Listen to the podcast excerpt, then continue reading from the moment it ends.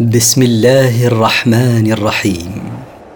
مركز تفسير للدراسات القرآنية يقدم. المختصر في تفسير القرآن الكريم صوتيا. برعاية أوقاف نوره الملاحي. سورة الهمزة. مكية.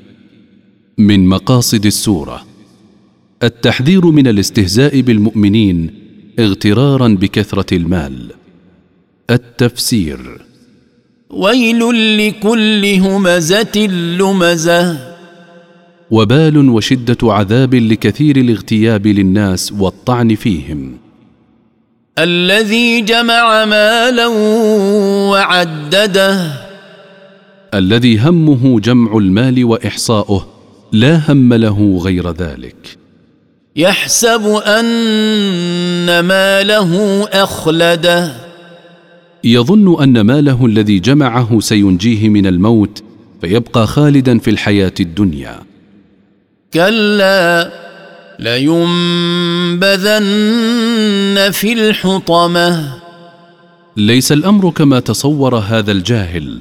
ليطرحن في نار جهنم التي تدق وتكسر كل ما طرح فيها لشدة بأسها. وما أدراك ما الحطمة؟ وما اعلمك ايها الرسول ما هذه النار التي تحطم كل ما طرح فيها؟ نار الله الموقده. انها نار الله المستعره. التي تطلع على الافئده. التي تنفذ من اجسام الناس إلى قلوبهم.